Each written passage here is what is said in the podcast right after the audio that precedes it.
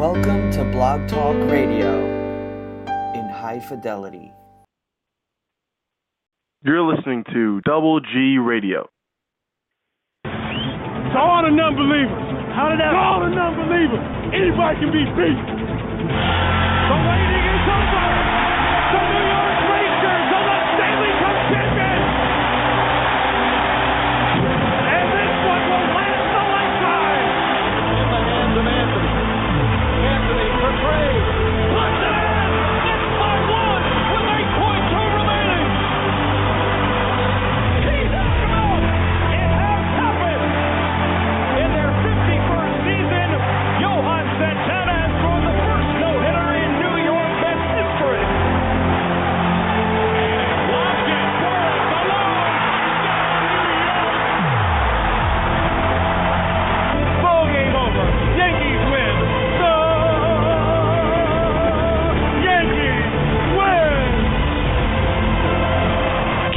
Relax, and enjoy our expert analysis of all pro teams in the concrete jungle. Can't wait. Hello, everyone. This is Daniel Yanofsky with your main event on Double G Sports Blog Talk Radio. The number to call is 914-338-0897. We have a short time span today, only half hour or so. So let's get right to it, shall we? All hail the king, Demetrious Johnson.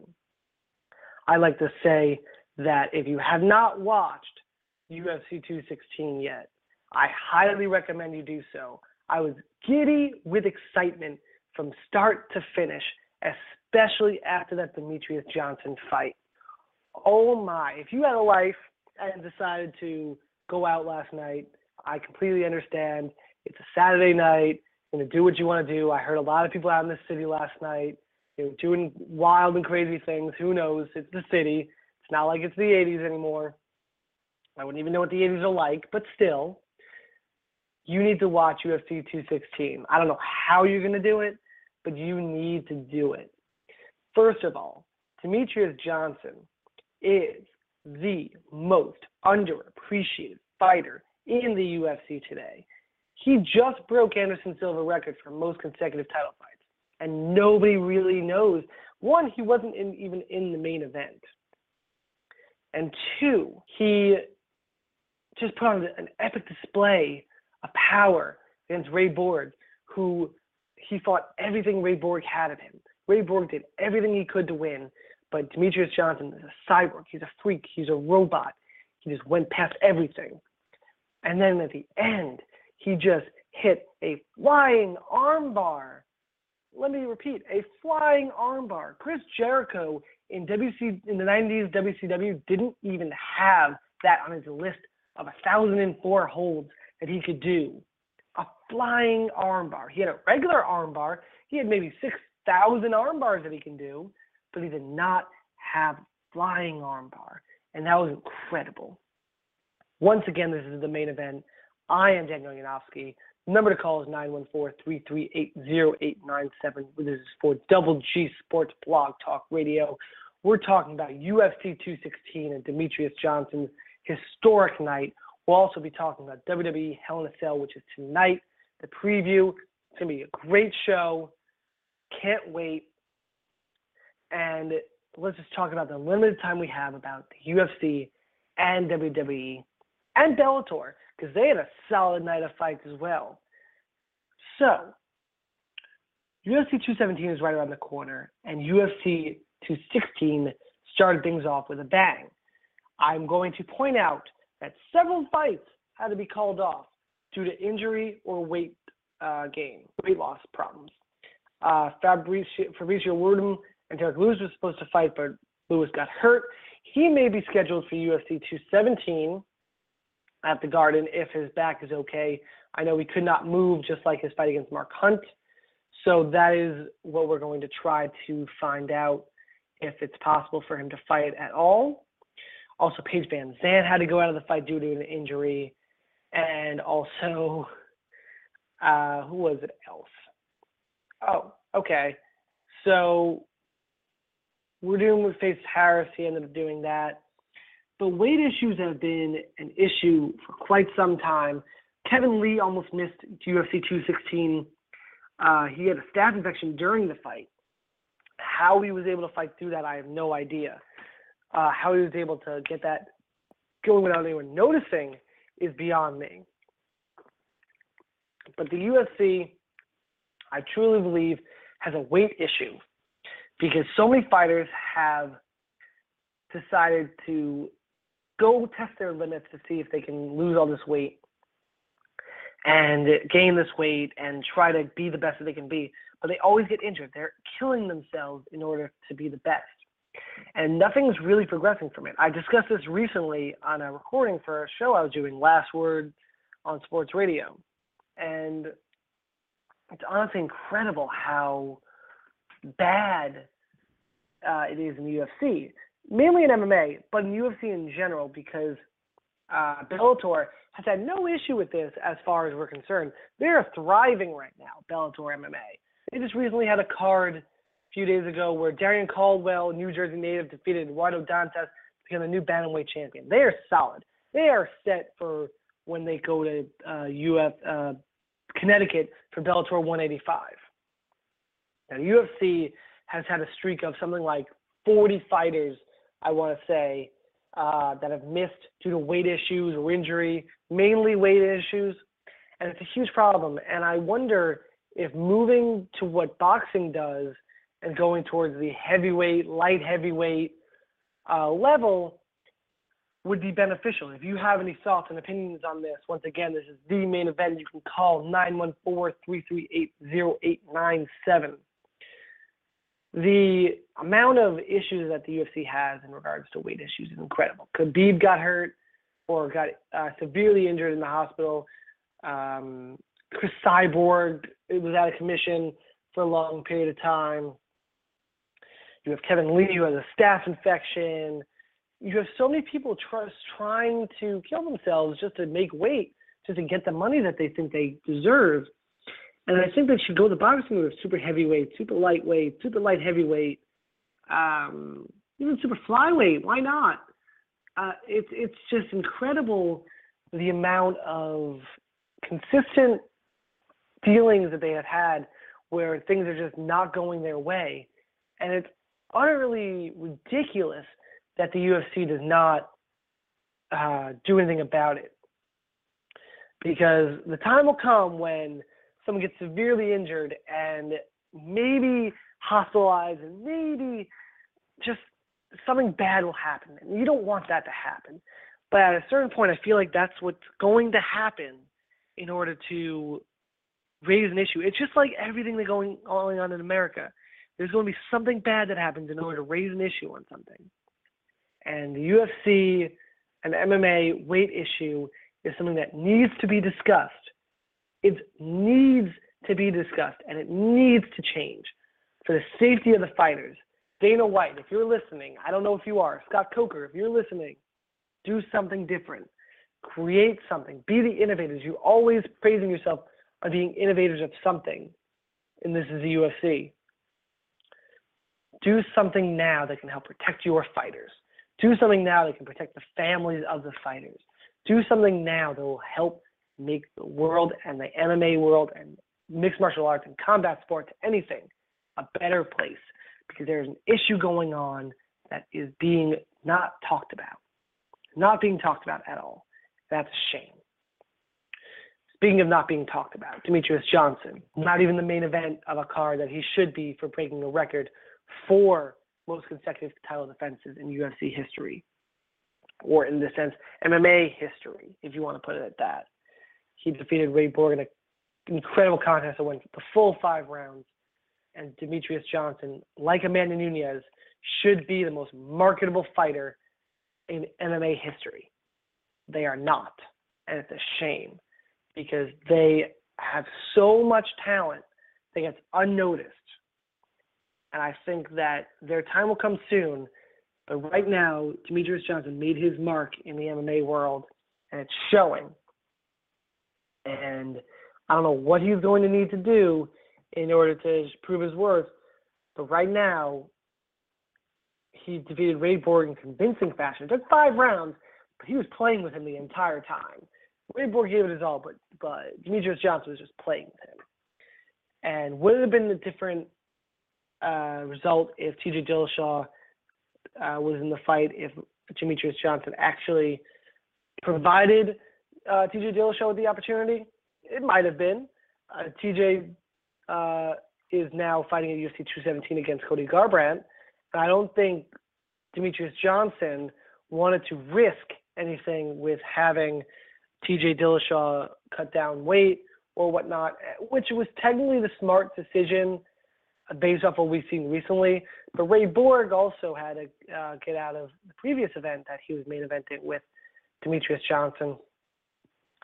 And so now they're not in the main event of UFC 216. And I don't know. I'm starting to think that who else can Demetrious Johnson fight? Because the flyweight division, while good, it's slowly, it's like Ronda Rousey uh, in the bantamweight division. She was going past the competition. But Demetrious Johnson is destroying the flyweight division. He's Neville of the cruiserweights when he had the title and when he dominated for eight to nine months. And that's not a bad thing. However, you're going to need opponents for Demetrious Johnson to face, and you might have to open up the weight division to a super flyweight or something like that, or you may have to make him move up weights.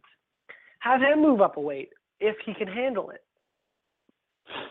But he deserves the best competition in the world because he is Demetrious Johnson. He is the king of UFC, and he is the king of MMA.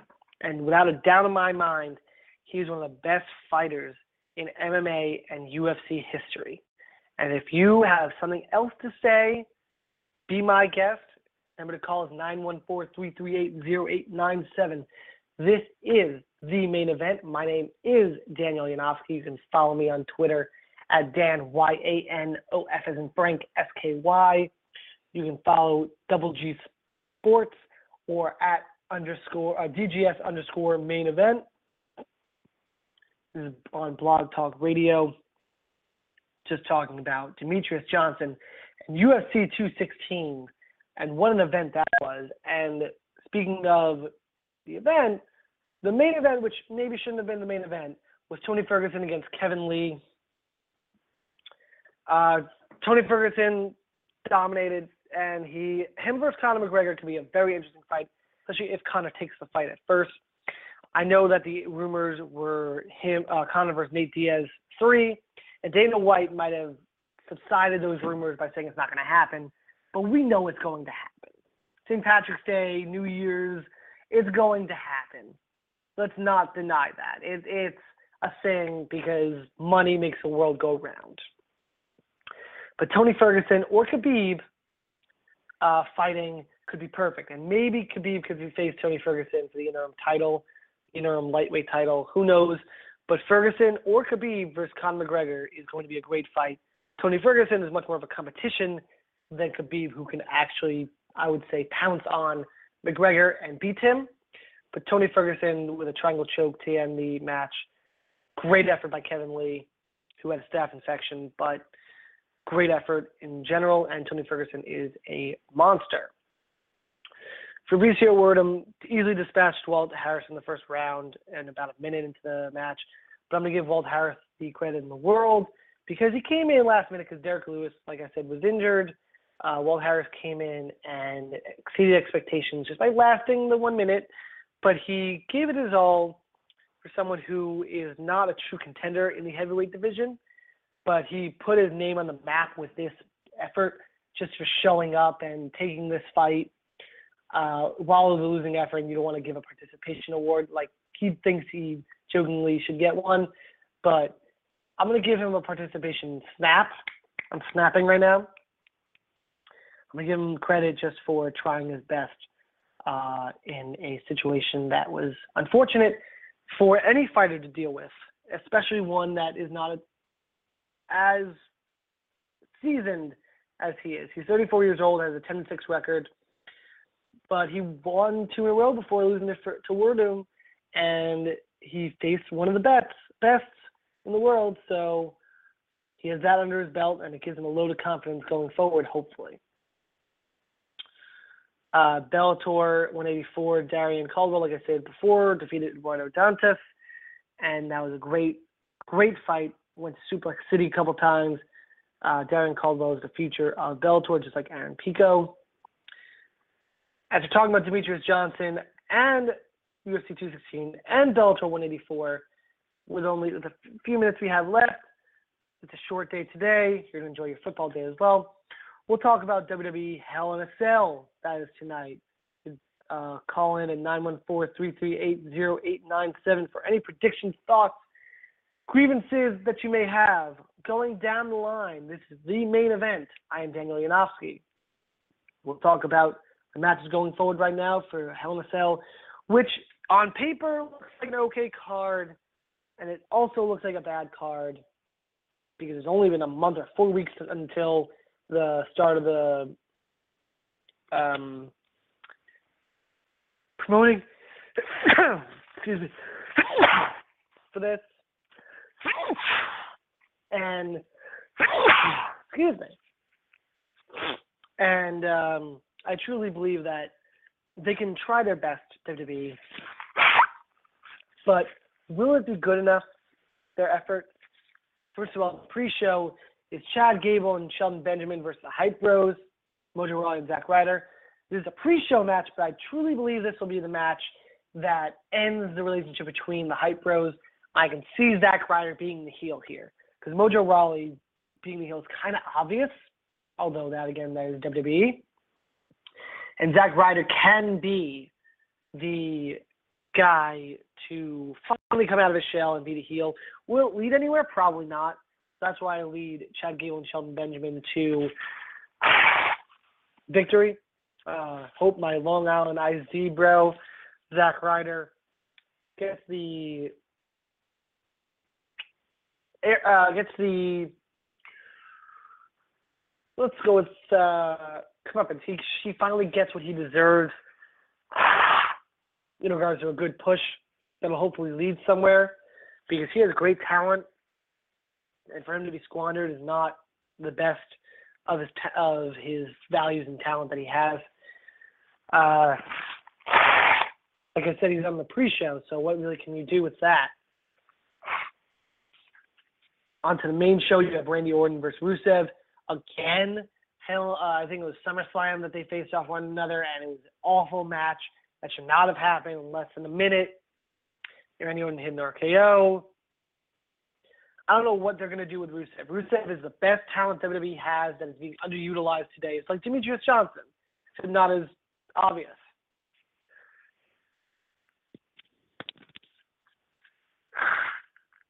Uh, Rusev should win this, but I'm going to say Randy Orton's going to win just because it's Randy Orton. It's going to go longer than their previous match. That I'll say. But Randy Orton's going to win this, and it's unfortunate for Rusev. If he can pull off the upset, that'd be fantastic. But I believe Randy Orton's going to win. The glorious one, Bobby Roode, takes on Dolph Ziggler, who is going through an image crisis. First of all, I can see Dolph Ziggler doing a double entrance of Bobby Roode and doing Glorious twice, which might be overkill if they do that. I don't know if it's going to be real Dolph Ziggler who comes out, but we'll see. Uh, Bobby Roode coming out as a face is not ideal, especially with his theme of the glorious one. While the the entrance is fantastic, it should not be used for a face.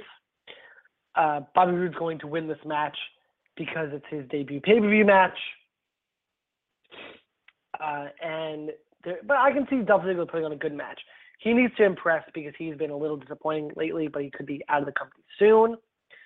Uh, Bobby Roode is going to win with a glorious DDT, hopefully after an excellent back and forth affair, maybe 12 minutes. Eight minutes the max, I'm going uh, the minimum, I'm going to say. You have AJ Styles defending the U.S. title against Baron Corbin. This might be the time we finally see Baron Corbin become a champion. This might be Baron Corbin's coming out party. After losing the Money in the Bank uh, briefcase,